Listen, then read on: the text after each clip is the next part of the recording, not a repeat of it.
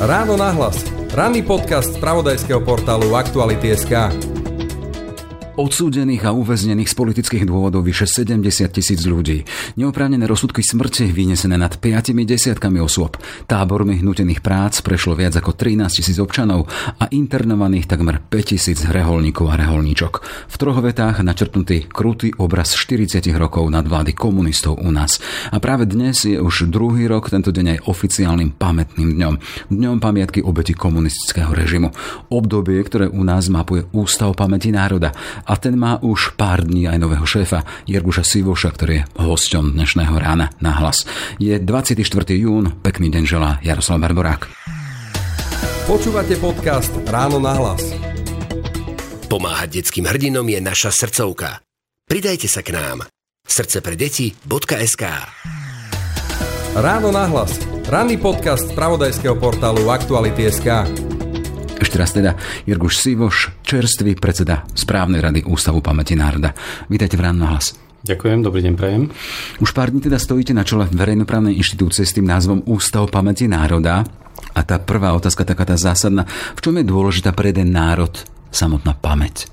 No, najmä v týchto dňoch sa ukazuje, že pamäť národa je veľmi potrebná, aby si pamätal na minulosť, ktorú zažil. Slovensko zažil krátko po sebe dve totality a napokon je aj takým motom Ústavu pamäti národa, aby sme nezabúdali na vlastnú minulosť, lebo sa môže opakovať. A to je cieľom Ústavu pamäti národa. Jednoducho nezabúdať, pripomínať a skúmať minulé udalosti, persekúcie obyvateľov a sprístupňovať ich v súčasnosti tak, aby sme si z nich zobrali poučenie ale aj tak, aby tie útrapy obetí neboli zabudnuté. A ten ich odkaz, ktorý by sme si mali zobrať k srdcu, zostal zachovaný. Mm-hmm. To, čo ste povedali na, na úvod, teda nezabúdať, aby sa to nezopakovalo. Ste v tom úspešní? To je samozrejme ťažká otázka a vnímam ju v takých rôznych cykloch, akoby, ktoré sa nám neustále vracajú. Um, historicky niektoré obdobia, napríklad obdobie vzniku PEN, môžeme vnímať veľmi pozitívne, pretože prebudil záujem verejnosti o tie dokumenty štátnej bezpečnosti, o históriu možno vlastnú, možno svojich príbuzných a vtedy sa začalo veľmi rozprávať o zločinoch komunizmu. Ono to trošku nadvezovalo aj na predchádzajúce snahy Jana Langoša, ale môžeme spomenúť aj Fera Mikloška, ktorý no, stál za zárodom publikácie Zločiny komunizmu na Slovensku, ktorý riadil celý ten kolektív autorov a práve v tejto publikácii sa prvýkrát objavili menné zoznamy a samozrejme k tomu prislúchajúce aj štatistiky obeti komunizmu v tých jednotlivých formách, ktoré v tom čase existovali. Teda povedzme tých, ktorí boli väznení, politickí väzni, tí, ktorí boli popravení, samozrejme spomínali sme tu aj pracovné tábory, internovaní v centralizačných kláštroch, ale napríklad aj tí, ktorí boli okradnutí v rámci kolektivizácie, či ktorým odňali živnostenské oprávnenie a podobne. Takže toto bol taký začiatok a napríklad na tejto publikácii a na týchto zoznamoch aj dnes staviame a neustále ich doplňame. Mm-hmm. Začínali sme tým a tým sme to rámcovali aj tým pamätným dňom obetí e, komunizmu a ten sa spája s tým 24. júnom a to bol konkrétny deň v roku 1954, keď zazneli v Trenčine na súde v procese so Silom Krčmerím tie pamätihodné slova, že vy máte moc, vy ako štát, vy ako komunistická nadvláda, my máme pravdu. E, akým spôsobom e, takýto odkaz jedného pamätníka a človeka, ktorý si odžil ten komunistický režim na vlastnej koži s tým, že sedel tam roky vo väzení, ale potom to, ho to nezlomilo a šiel ďalej a bol činný vo svojom prostredí ešte do začiatku, no nie 90 ale už 2003 myslím, že zomrel, bol činný vo svojom prostredí a dával ďalej tú energiu do života. Akým spôsobom sa takéto, takéto pamätihodné e, osobnosti zapisujú do takej pamäťovej stopy jedného ústavu pamäti národa? Hm, treba povedať, že toto bol len jeden výrok, časť z celého príhovoru alebo také obrany pred tým e, tribunálom, ktorý je pamätný aj ako celok. A myslím si, že by bolo dobré, aby sme sa k nemu vracali, lebo tam presne pomenúva naozaj tie zločiny komunizmu a tú moc, ktorú komunistický režim má nad inými ľuďmi a ako ju zneužíva. Ale čo je dôležité, tak práve toto sú tie osobnosti, ktoré preukázali v tom čase a aj v neskoršom období vnútornú silu, veľkú odvahu, morálne aj náboženské presvedčenie a ktorí ukazovali smer iným mladým ľuďom, svojim následovníkom už v čase komunizmu. My takýchto osobností, dnes ich nazývame osobnosti, lebo tak ich vnímame, tak sa vyprofilovali, poznáme niekoľko. Ja si dovolím tu pripomenúť nedávne 70. výročie súdneho procesu so s blahoslavenou sestrou Zdenkou, Ceciliou Šelingovou, ktorá začiatkom roku 1952 pomohla k úteku naozaj takmer na smrť zbytým príslušníkmi Eštebe, zbytým kňazovi a tromboslovcom. A za tým štátna bezpečnosť zatkla vo februári 1952 a brutálnym spôsobom vyšetrovala. Dnes by sme neuverili, že to je možné, ale túto mladú ženu topili, šklbali za vlasy, bili, kopali. Vyzliekali. Vyzliekali samozrejme, e, mlátili doslova a dokonca ju zväzovali, zviazanú vyvesovali, nechali v mokrom oblečení cez noc, takže týrali ju naozaj ako takú štvanú zver. A ona aj napriek tomu nestratila túto silu a dokázala im aj odpustiť. V tých posledných modlitbách sa modlila práve za tých, ktorí ju kopali, ktorí ju týrali, tríznili a snažila sa o to, aby Boh obmekčil ich srdce a aby už nerobili to, čo robili jej, aby sa neopakovalo iným to, čo sa stalo aj jej. Taký až neuveriteľný príbeh. Neuveriteľný príbeh, ktorý samozrejme je ako inšpiráciou pre nás aj na také vnútorné zamyslenie sa, že aký svet my dnes žijeme, čo žili tí ľudia v rokoch komunizmu, čím si prechádzali. Neuveriteľné utrpenie a pritom neuhli zo svojich názorov, zo svojich myšlienok, zo svojho presvedčenia a vedomí si toho, čo im hrozí, konali tak aj naďalej. Takže toto je ten, ten vzor, ten príklad, ktorý e, aj Ústav pamäti národa sa snaží zdôrazňovať. Ale ak môžem, predsa len by som to doplnil, lebo samozrejme v ateistickom režime jej modlitby neboli vypočuté a mm, o 10 rokov neskôr sa zopakoval veľmi podobný prípad. Samozrejme tých prípadov bolo viac, ale ja si dovolím jeden zvýrazniť na jeden poukázať a to je Valéria Matulajová v roku 1961 verejne kritizovala, že jej deti kvôli kádrovému profilu neboli prijaté na vysokú školu, aj napriek tomu, že mali výborné štúdijné výsledky. No a za to bola obvinená z podvracania republiky. Bola zatknutá a rovnako brutálne vyšetrovaná ako Zdenka Šelingová bola naozaj bytá, hádzaná o stolík kovovi, nenechali ju spať, nutili ju 16 hodín chodiť v cele. Zámerne e, jej tam vnášali studený vzduch hej, do cely, aby prechladla, ochorela jednoducho, aby ju e, čo najviac fyzicky aj psychicky e, utírali. A ona aj tak zotrvávala na svojom, že sa žiadnej viny nedopustila, že len slobodne vyjadrila svoj názor. A štátna bezpečnosť vtedy musela použiť proti nej tajnú spolupracovničku, ktorá vlastne klamstvom tvrdila, že jej ponúkala útek do zahraničia, sprostredkovanie tohto úteku a tak ďalej. A toto práve vďaka tej tajnej spolupracovničke Štebe bola napokon odsudená. Pričom je ale zaujímavé, že hoci aj vtedy platná ústava garantovala právo na vzdelanie pre všetkých, tak trestný tribunál v podstate povedal, že ako náhle je tá kapacita záujemcov väčšia, rozhoduje triedny a politický pôvod.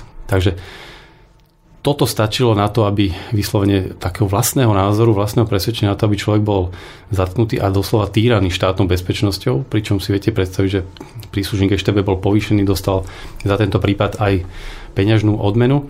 No a tragický osud Valérie e, Matulajovej sa završil, završil o niekoľko rokov neskôr, v roku 63 presne na následky fyzického týrania, toho psychického utrpenia z väzby aj z vyšetrovania, podobne ako e, Zdenka Šelingová zomrela. A tu sme stále pri tom odkaze Ústav pamäti národa, pamätať, aby sa čosi neopakovalo. Keď sme šli, teda, vy ste už spomínali tie začiatky Ústavu pamäti národa, keď hovoríte o tom teda, že bol vzbudený záujem o všetky tie dokumenty, to sme v roku 2003, keď vznikal a za ním bola tá výrazná osobnosť Jana Langoša, ktoré ste vy sám zažili, môžete sa k ním dostaneme, ale v tom mysle teda, že jemu trvalo, jemu disidentovi, potom po, v roku 89 bol prvý minister vnútra, ktorý urobil poriadky aj so štátnou bezpečnosťou, sdelením veci. Jemu trvalo 10 rokov, kým tú svoju myšlienku toho inštitucionalizovať ústavu pamäti národa ten, ktorý mal pripomínať a potom riešiť veci, aby to dostal až do nejakej zákonnej formy, čo sa potom stalo v roku 2003, teda 2002 sa prijal zákon s účinnosťou teda vzniku toho ústavu od toho 1. mája 2003. A, a chcem sa spýtať práve na skúsenosť tohto človeka, lebo ja, ja s ním skúsenosť mám, ako mladí novinári, on medzi nás chodil, ešte stále mal energiu chodiť medzi mladých ľudí a rozprávať to, tú svoju skúsenosť s totalitou, s režimom, s disidentstvom a takým spôsobom zapaloval. No my sme boli mladí vtedy. Uh-huh. Chcem sa spýtať, vy ste s ním strávili pár rokov práve priamo v Ústave pamäti národa. Aký bol, keď vy si teraz jeho piatý nástupca? Jan Langoša si pamätám ako mladý študent, ktorý teda ukončil vysokoškolské štúdium, som nastúpil hneď do Ústavu pamäti národa. A Jan Langoš pre mňa bol veľkou osobnosťou. On bol ten, kto vytváral, presadzoval tie myšlienky svojou autoritou autoritou nielen tej funkcie predsedu správnej rady, ale autoritou svojej osobnosti. Aj predstaviteľ disentu, neskôr federálneho ministra vnútra. Ten jeho silný osobný príbeh, na ktorý mal váhu. Tak ním sa snažil vlastne osobnou účasťou pri tých rôznych rokovaniach. Veď vieme, že aj tá jeho tragická smrť potom súvisí s tým, že chcel byť osobne účastný na súdnom spore Ústavu pamäti národa. 15. jún 2006. Presne tak, so spolupracovníkom štátnej bezpečnosti. Takže on vrhal všetku svoju energiu do Ústavu pamäti národa a treba povedať, že vznik ústavu bol završením jeho dlhoročnej práce, pretože on naozaj už od tej prvej polovice 90. rokov sa snažil o vytvorenie inštitúcie, respektíve o sprístupnenie spisov štátnej bezpečnosti občanom ľuďom Slovenska, ale samozrejme aj tých, ktorí sa dotýkali. A treba povedať, že už v 90. rokoch v bezpečnostných zložkách, ešte v 97. to vyvolalo samozrejme veľkú nervozitu, pretože prísť e, v časoch mečarizmu s takouto iniciatívou. Samozrejme to prebudilo aj ministerstvo vnútra aj Slovenskú informačnú službu, ktorá si okamžite začala získavať informácie, aké dokumenty sa zachovali nielen teda v tých operatívnych materiáloch, ale aj v už spracovaných archívnych dokumentoch, ktoré súviseli s činnosťou bezpečnostných zložiek a ktoré prípadne by mali byť presunuté do Ústavu pamäti národa. Vtedy sa to nepodarilo, ešte v 90. rokoch. Našťastie v roku 2002 v auguste v podstate posledný deň už prázdninovej schôdze poslanci prelomili veto prezidenta Šustera a Ústav pamäti národa mohol vzniknúť. Je to z môjho pohľadu taký malý zázrak. Ako sa neskôr ukázalo v ďalšom období, by sa to určite nepodarilo, vznik takejto inštitúcie. Čo je pre nás možno cenné, je, že sa stal vzorom aj pre ďalšie inštitúcie, ktoré vznikali napríklad potom neskôr v Českej republike ústav pre štúdium totalitných režimov. A naozaj ten zákon, tak ako bol prijatý, bol vzorom pre tieto inštitúcie a oceňovali ho napríklad aj v Nemecku, kde inštitúcia Gaukov úrad existoval už pomerne dlhšiu mm-hmm. dobu. To hovoríme o dieťati v úvodzokách Jana Langoša, ale vy ste tam boli od tých jeho takmer prvých dní, teda toho ústavu sám ste spomínali, že máte, mali ste teda preukaz s číslom 4. Áno, áno. Uh, a len aby som dokončil tú moju otázku, čo vy si osobne Teraz sa rozprávam s novým šéfom alebo predsedom správnej rady Ústavu pamäti národa, kedy si, keď ideme spätným krokom, by sme prišli až k Janovi Langošovi, otcovi Ústavu pamäti národa a s tým odkazom. Čo vy si odnášate z toho jeho osobného príbehu a z toho jeho nasadenia do vašej novej funkcie? Pre mňa bol Jan Langoš takou veľkou motiváciou, inšpiráciou a prakticky on uh, nám ukazoval, on nás učil o tom, čo sú zločiny komunizmu, aké boli ich formy a tak nepriamo svojim konaním a vystupovaním v mene Ústavu pamäti národa v prospech Ústavu pamäti národa aj to, aká dôležitá je tá inštitúcia a čo je jej zmyslom. A práve ten zmysel je stále aktuálny. Jednoducho sprístupňovať dokumenty, hovoriť o zločinoch komunizmu, hovoriť o obetiach a nezabudnúť na ich odkaz. Toto on vtedy chápal veľmi silne a veľmi silno sa za to aj zasadzoval. A toto aj dnes vnímam ako veľmi dôležité. Pretože ak Ústav pamäti národa nebude tieto veci pripomínať, čo skoro na ne zabudneme, treba si povedať, že už aj mladá generácia, v podstate už dve generácie, tú skúsenosť prakticky nemusia mať s komunistickým režimom. Ak sa to netraduje v rodine, tá osobná skúsenosť, tak sa začne postupne vytrácať. A práve toto jeho nasadenie smerom k nezabúdaniu je aj veľkou takou inšpiráciou a motiváciou pre mňa. A tu chcem povedať, že Eh, už počas prvých dní sa o to eh, enormne snažím, pretože eh, osobne som sa zúčastnil aj pietnej spomienky práve na Zdenku Šelingovú. Dnes, 23. júna, sme si pripomenuli... Dnes, keď nahrávame, tam pre poslucháčov. Mhm. Sme si uh, pripomenuli aj obete komunistického režimu pri pamätníku sviečkovej manifestácie na Hviezdoslavom námestí. V Bratislave. V Bratislave a zdá sa, že tá spolupráca sa znovu začína obnovovať a dokonca sa prebudza aj záujem ľudí. V rozhovoroch som zistil, že viacerí majú osobnú skúsenosť, aj ako mladí študenti, mohli by sme povedať v podstate v rámci takého širokého, neorganizovaného študentského hnutia. A zistujú, že je dôležité o týchto veciach hovoriť, čo mňa mimoriadne teší a mm, smeruje to k spolupráci zmysluplnej spolupráci, ktorej výsledkom môžu byť možno nové pohľady pre verejnosť, možno nové zistenia pre kolegov z Ústavu pamäti národa a určite doplnenie celkovej tej mozaiky zločinov komunizmu. Už pár dní stojíte na čele jednej verejnoprávnej inštitúcie, lebo Ústav pamäti národa je zo zákona verejnoprávna inštitúcia, ten, ten služba verejnosti. A v jednom z nedávnych rozhovorov, keď som sa bavil s Annou Samelovou, ktorá je špecialistka aj na, na koncept verejnoprávnosti, tak v otázke, akým spôsobom môže jeden šéf, generálny riaditeľ, teraz sa volí generálny riaditeľ Slovenskej televízie, mm-hmm. a teda RTVS, akým spôsobom by mohol ovplyvniť jednu inštitúciu, ona na to hovorí, že už len svojou charizmou môže urobiť veľa. Chcem sa spýtať, uh, ako sa cítite vy medzi uh, svojimi kolegami, z ktorých, ste, medzi, z ktorých ste vyšli, ste tam už od roku 2003, čiže jeden z najdlhšie slúžiacich, že cítite tam podporu a, a budete mať možnosť a chuť a tú silu dávať tam čosi zo seba, tú svoju charizmu, ktorú chcete nejakým spôsobom rozhýbať Ústav pamäť národa? Práve preto to som prijal ponuku kandidovať na predsedu správnej rady, pretože jednak cítim veľkú podporu, nielen teda kolegov, pracovníkov Ústavu pamäti národa, ale aj bývalých kolegov, ktorí dnes pracujú napríklad v Českom ústave pre štúdium totalitných režimov alebo archíve bezpečnostných zložiek, alebo sa pohybujú v iných pamäťových inštitúciách alebo akademických, dajme tomu. A takisto bývalých politických väzňov alebo aj céry či synov nejakých rodinných príslušníkov politických väzňov. A tá reakcia na moju voľbu bola mimoriadne pozitívna, čo ma samozrejme zavezuje trošku. Ale na druhej strane skúsenosti, ktoré som nadobudol za takmer 19 rokov práce v Ústave pamäti národa a mi ukazujú možnosti ústavu, ktoré sú doposiaľ nevyužité. A to je jednak vo vzťahu k bývalým politickým väzňom, komunikácii ich príbehov a celkovo tých zločinov komunizmu, vo vzťahu k verejnosti, ale aj k mladej generácii, k presadeniu tých príbehov, ale aj faktov, ktoré dnes máme preštudované a to môžem povedať, že za tých 19 rokov sme sa posunuli celkom inde vďaka práve sprístupneniu dokumentov, do, tak tie posunúť do škôl medzi mladých ľudí, aby naozaj ten verejný diskurs bol stále živý, aby bol otvorený.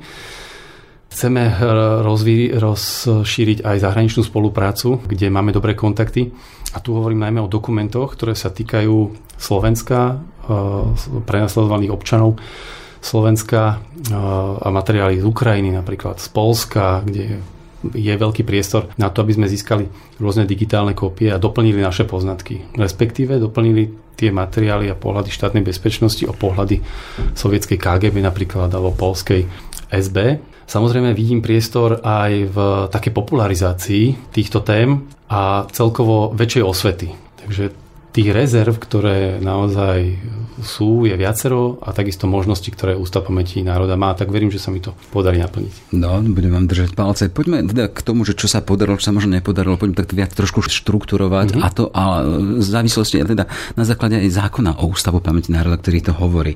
Pre tý zákon je hlavným východiskom pre činnosť ústavu a už v jeho preambule je zmienka o povinnosti štátu sprístupniť utajenú činnosť represívnych orgánov v dobe neslobody 30 39 až 89 a určiť zodpovednosť za porobenie vlasti, vraždenie, zotročenie, lúpenie, ponižovanie a tak ďalej, ako aj učiniť zadosť všetkým, ktorí boli poškodení štátom, čo porušovalo ľudské práva vlastné zákony. Čiže máme tam tri prvky. Sprístupniť, určiť zodpovednosť a učiniť, učiniť zadosť poškodeným. Poďme tomu prvému. Čo sa podarilo v tej kolónke sprístupniť?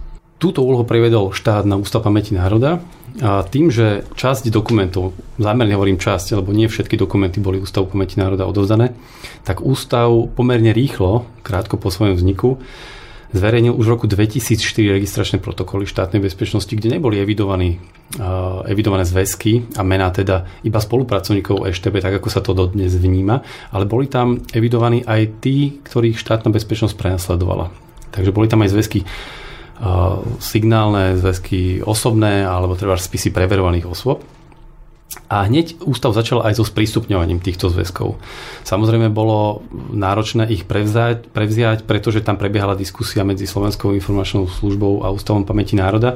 Niekoľko mesačná a až s oneskorením Ústav pamäti národa dostal tieto dokumenty k dispozícii, následne ich hneď spracoval a začal so sprístupňovaním. Preto aj v prvých rokoch existencie ústavu bola veľmi silnou sekcia práve sprístupňovania. Boli ste súčasťou? Ja som práve tam začínal a tam som sa oboznamoval s rôznymi typmi zväzkov, ale aj s rôznou skúsenosťou ľudí, či už e, so spoluprácou, alebo s takým nútenou spoluprácou, dajme tomu, alebo naopak práve s tou druhou, druhou kategóriou ľudí, ktorí boli e, prenasledovaní štátnou bezpečnosťou a trpeli kvôli metodám, ktoré štátna bezpečnosť používala. Takže to bola veľmi dobrá skúsenosť. Vy ste spomenuli, že ešte nie všetky zväzky sa podarilo nejakým spôsobom dostať pod strechu v úvodzokách Ústavu pamäti národa. A to bola nedávna kauza aj s ministerstvom vnútra. Ako to skončilo?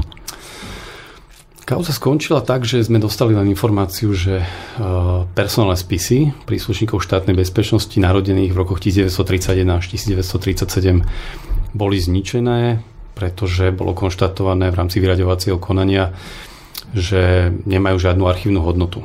Mm, máme za to, že týmto konaním bol porušený zákon o pamäti národa, ktorý jednoznačne hovorí, že tento kádrový materiál, teda personálny spis, je dokumentom, ktorý v zmysle zákona má Ústav pamäti národa spravovať ako kultúrne dedičstvo Slovenskej republiky.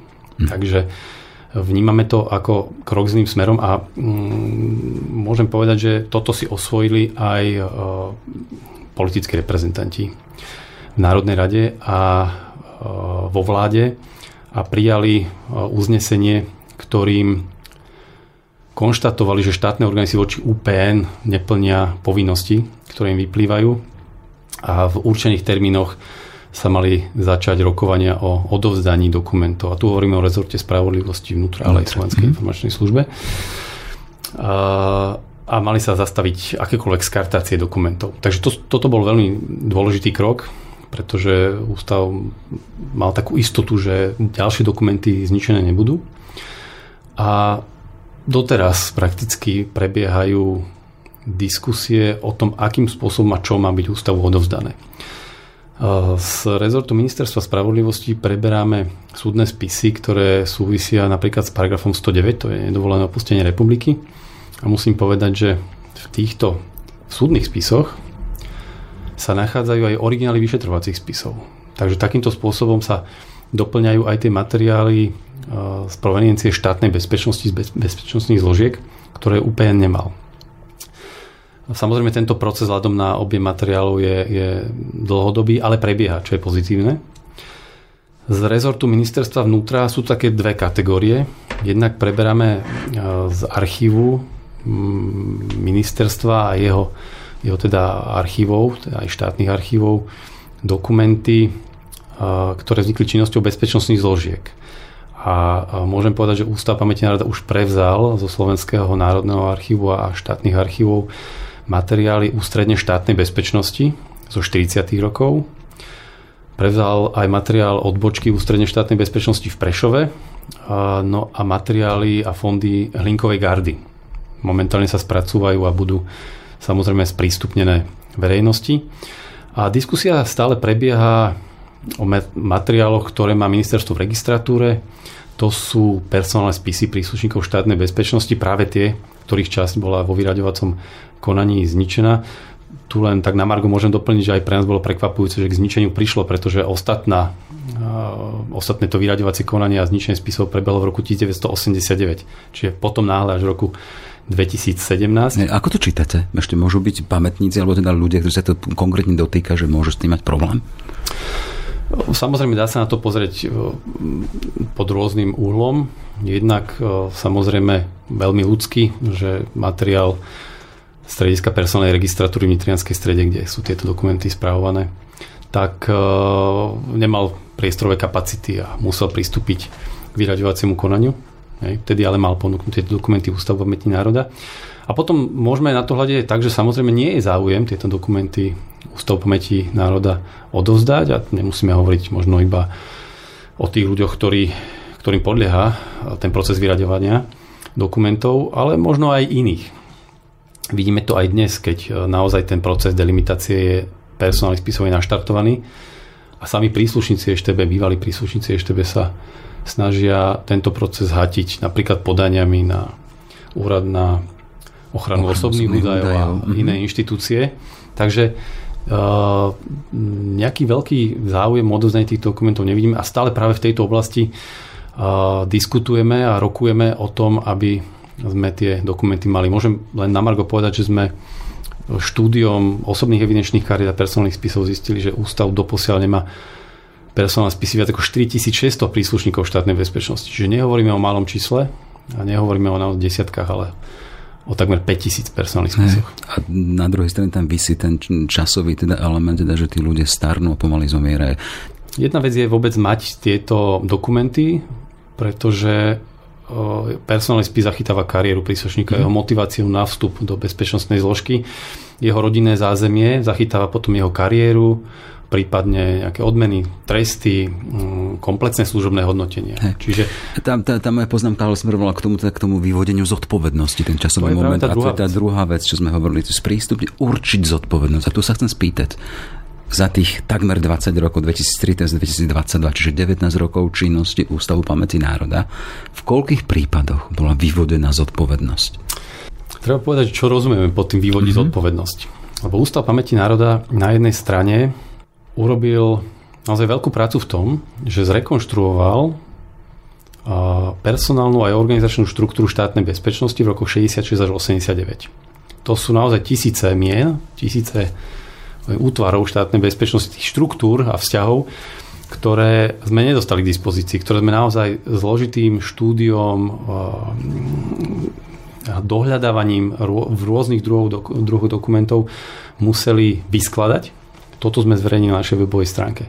Čiže my sme už povedali, že kto e, stál jednak e, alebo kto pracoval v tých útvaroch štátnej bezpečnosti, spravodajských oddeleniach, pohraničnej stráže, vojenskej kontrarozviedke a tak ďalej.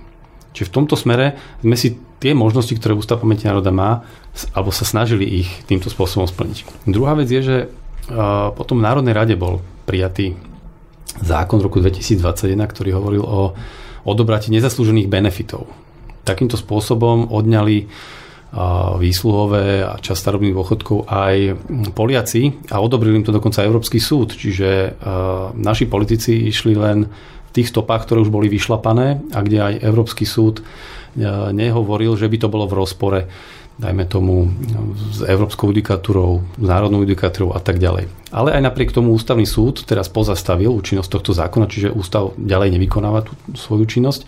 Doposiaľ určil rozhodné obdobie, teda dobu služby asi 600 príslušníkom, ktorých už odoslal aj sociálnej poisťovni, ale samozrejme tá tiež teraz momentálne nekoná. Čiže aj toto je to určenie zodpovednosti to konkrétnych príslušníkov štátnej bezpečnosti a konkrétny dopad na nich. Ale pre mňa je dôležité, že tie spisy personálne budú v uh, Ústave pamäti národa v zmysle zákona sa stávajú kultúrnym dedičstvom, nemôžu byť zničené. To znamená, stávajú sa takou trvalou hodnotou a trvalou súčasťou toho nášho dedictva. A chce to ale nejakých aktivistov, historikov a ďalších, ktorí by potom hnali v úvodzokách tých ľudí k zodpovednosti. Ale ak hovoríme o tom, o zákone Ústavu pamäť národa, ktorom sa hovorí o určení zodpovednosti, mm. a to je teda úloha pre samotný Ústav pamäti národa, tam sa rozumie teda, že aj to, že aj Ústav pamäti národa bude vyvíjať aktivity a bude v úvodzokách posielať ľudí pred súd. Áno. To je pravda. A túto aktivitu sme e, vykonávali v rôznych obdobiach, intenzívnejšie alebo menej intenzívnejšie. A tu sa a... pýtam, že nakoľko ste v tomto boli práve v tomto konkrétnom bode úspešní? Koľko je za vami úspešných alebo neúspešných súdnych sporov? Ústav podal, ústav nevedie súdne spory e, vlastne s ľuďmi, ktorí by mali byť za svoje činy z pred roka 1989 súdení, ale dáva podnet na generálnu prokuratúru. A môžem povedať, že ústav podal viac ako 50 takýchto oznámení, v ktorých sa aj začalo konať. Generálna prokuratúra pridelila vlastne tieto oznámenia svojim úradom v regiónoch, tí nechali policajný zbor, aby jednoducho vyšetril oznámenie a v ňom obsiahnuté informácie, ale žiaľ, Ústav pamäti národa nebol úspešný prakticky ani v jednom konaní, pretože vždy bolo konštatované, že tieto orgány konali v zmysle vtedy platných predpisov. A aby sme to trošku prepojili s tým, čo som povedal, napríklad o Valerii Matulajovej, ktorá bola odsúdená len za vyslovenie vlastného názoru, že jej deti teda neboli uh, prijaté na vysokoškolské štúdium a bola za to, kvôli kádrovému profilu a bola za to naozaj týraná, tak aj tu, v tomto prípade podal Ústav pamäti národa ešte v roku 2007 trestné oznámenie a o rok neskôr generálna prokuratúra tento prípad alebo tento podnet v podstate odmietla, zastavila konanie. A to presne z dôvodu, že boli dodržané vtedy platné predpisy a dokonca s tvrdením, že žena, ktorú EŠTB bije, týra, vyhraža sa jej, nepodala sťažnosť. Pričom ale treba povedať, že v rámci toho podania sme doručili aj osobné svedectvo, ktoré Valeria Matulajová krátko pred svojou smrťou v roku 63 spísala, kde pomenovala presne metódy, ktoré zažila, kde pomenovala konkrétnych ľudí. A generálna prokuratúra vtedy toto nezobrala do úvahy. Takže ak aj hovoríme o otázke vyrovnávania sa s komunizmom, po tej možno právnej stránke je to veľmi ťažké, pretože tá očista, ktorá mala prebehnúť možno v polícii, v prokuratúre, e, v súdnictve, neprebehla. A na mnohé veci sa aj dnešnými očami pozeráme na skutky, ktoré boli spáchané v období neslobody. Veď povedzme si, ako by sme hodnotili napríklad Židov, ktorí boli v koncentračnom tábore, predsa oni tiež mali pred tým plotom nejakú vyhrabanú časť piesku a nemohli na ňo vstúpiť. Ale vnímame to tak, že boli obmedzení a že ich zastrelili protiprávne. Ne. To sú paradoxy vyslovne tej aktuálnej situácie, však vieme teda, že aj samotné obdobie ten komunistický režim bol vyhlásený a označený za čosi neludské, čosi protiprávne. Nie. Áno, a treba povedať, že najkrajšie to uvidíme, keď hovoríme o tom, že viac ako 70 tisíc ľudí bolo odsudených za politické trestné činy, ktorí v slobodných a demokratických krajinách ani zďaleka nie sú trestnými, ani priestupok za ne nehrozí a práve sú takým prírodzeným uh, tou, tou dynamikou spoločnosti, že jednoducho sú tam rôzne názory, ktoré, v ktorých sa diskutujú, komunikujú, sú tam rôzne profesie a tak ďalej. U nás toto všetko bolo trestné. Mm. Ľudia za to skončili na dlhé roky uh, vo vezení, ale keď aj nie na dlhé, tak uh, tie ich životy boli zničené. Mm. Rodinné väzby častokrát, citový vzťah k deťom, ktorí ste nevideli vyrastať, hej, tie sa častokrát úplne, úplne vytrácali. A naproti tomu máme v podstate iba jedného odsúdeného predstaviteľa komunistického režimu, aj to iba na podmienečný trest, niekoľko mesačný. Hej. Čiže aj v tom asi možno vidíte svoju úlohu, teda keď hovoríte o tom, že to naše súdnictvo či prokuratúra ešte stále nemajú popretrhané väzby s minulosťou z toho spred 89. že postupom času, keď sa tie väzby popretrhajú a bude v podstate vyčistená aj prokuratúra či uh, justícia, že tam môže nastúpiť opäť činnosť Ústavu pamäti národa pripomínať toto obdobie, kde sa bude môcť vyniesť potom aj tá uh, E, no, zodpovednosť? No, tú morálnu vynáša už úplne. To je jasné. Ale, ale hovoríme trestnoprávnu, samozrejme, mm-hmm. to je problém, pretože... Mm, ak... No, hovoríte o HATI, generálne o prokuratúry a ano. justície, ktorá to hodnotí inak. Hovorí o nespravodlivom režime komunizmu, teda, ktorý mm, oni vyhodnocujú, že vtedy tí daní činovníci robili v súlade s platnými zákonmi ale ako vidíme napríklad v prípade Valerie Matulejovej nie, lebo porušovali ústavu, no. pričom s tým nemali problém. Ale teraz nehovoríme o nejakých orgánoch štátnej moci, ale skôr hovoríme o tom, že, že čo je možné po takom dlhom období ešte vyšetrovať. Povedzme, vražda má nejaké premlčacie 20 rokov. To znamená, že ak my hovoríme, že chceme vyšetrovať veci zo 60 rokov alebo ja neviem, aj z 80 tak je rok 2022. To by bolo samozrejme veľmi ťažké a ak by sme aj takýto podnet dali, tak by sa zastavil, že vlastne v tejto veci sa už nedá konať, lebo e, ten trestný čin, ak aj sa stal, tak bol premlčaný. Takže zostaneme Ale... pri pamäti, ktorá má odstrašovať. Nemusí to tak byť. Uh-huh. Nemusí to tak byť. Aj Česi dokonca uh, v trestnom zákone alebo v trestnom poriadku, neviem teraz presne, vymedzili to obdobie jednoducho, že neplatí tá premlčacia doba, to je jedna vec. Pretože tie trestné činy sa nemohli vyšetrovať v tom čase, uh, tak ako by sa mali samozrejme. Ale potom je ďalšia vec. E, my, ak sa zhodneme na tom, že ľudia tu boli ako vo vezení a bol to vojnový stav, hoci studená vojna, tak môžeme hovoriť aj o zločinoch napríklad e, proti ľudskosti. Hej? A tie sú nepremlčateľné. To znamená, že ak by sme si to takto zadefinovali ako spoločnosť, tak vtedy vlastne vieme dosiahnuť aj nejaké, nejaký trestný postih. Česi sa o to snažia, však tam sú aktuálne viaceré otvorené prípady proti federálnym ministrom vnútra. Naposledy bol obvinený aj František Kincel, posledný federálny minister vnútra, kde prebieha dokazovanie, ale podľa skúseností aj kolegov z Českej republiky, aj tam sa kladú rôzne prekažky, napríklad o zdravotnej spôsobilosti na súdne konanie a, a podobne, kde to dokladoval bývalý príslušník bezpečnostných zložiek, hej, túto neschopnosť a podobne, čo Jasne. samozrejme sa rozporovalo a tak ďalej. Čiže nie je to jednoduché ani, vidíte, 32 rokov po Vzhľadom na čas, poďme ešte tej tretej kategórii. Mm-hmm. Učiniť zadosť poškodením, to ďalšia, poškodeným, ďalšia úloha pre ústav pamäti národov, mm-hmm. ktorá vyplá priamo zo zákona. Áno. A tá vlastne tú ústav zabezpečuje tým, že uh, vytvára evidencie rôznych tých uh, foriem, či už súdnej alebo mimosúdnej perse- persekúcie. Pripomína jednotlivé prípady, jednotlivé obete a snaží sa e, o to, aby sa na ne nezabudlo. Či už sú to rôzne publikácie, prednášky, dokumentárne filmy a tak ďalej.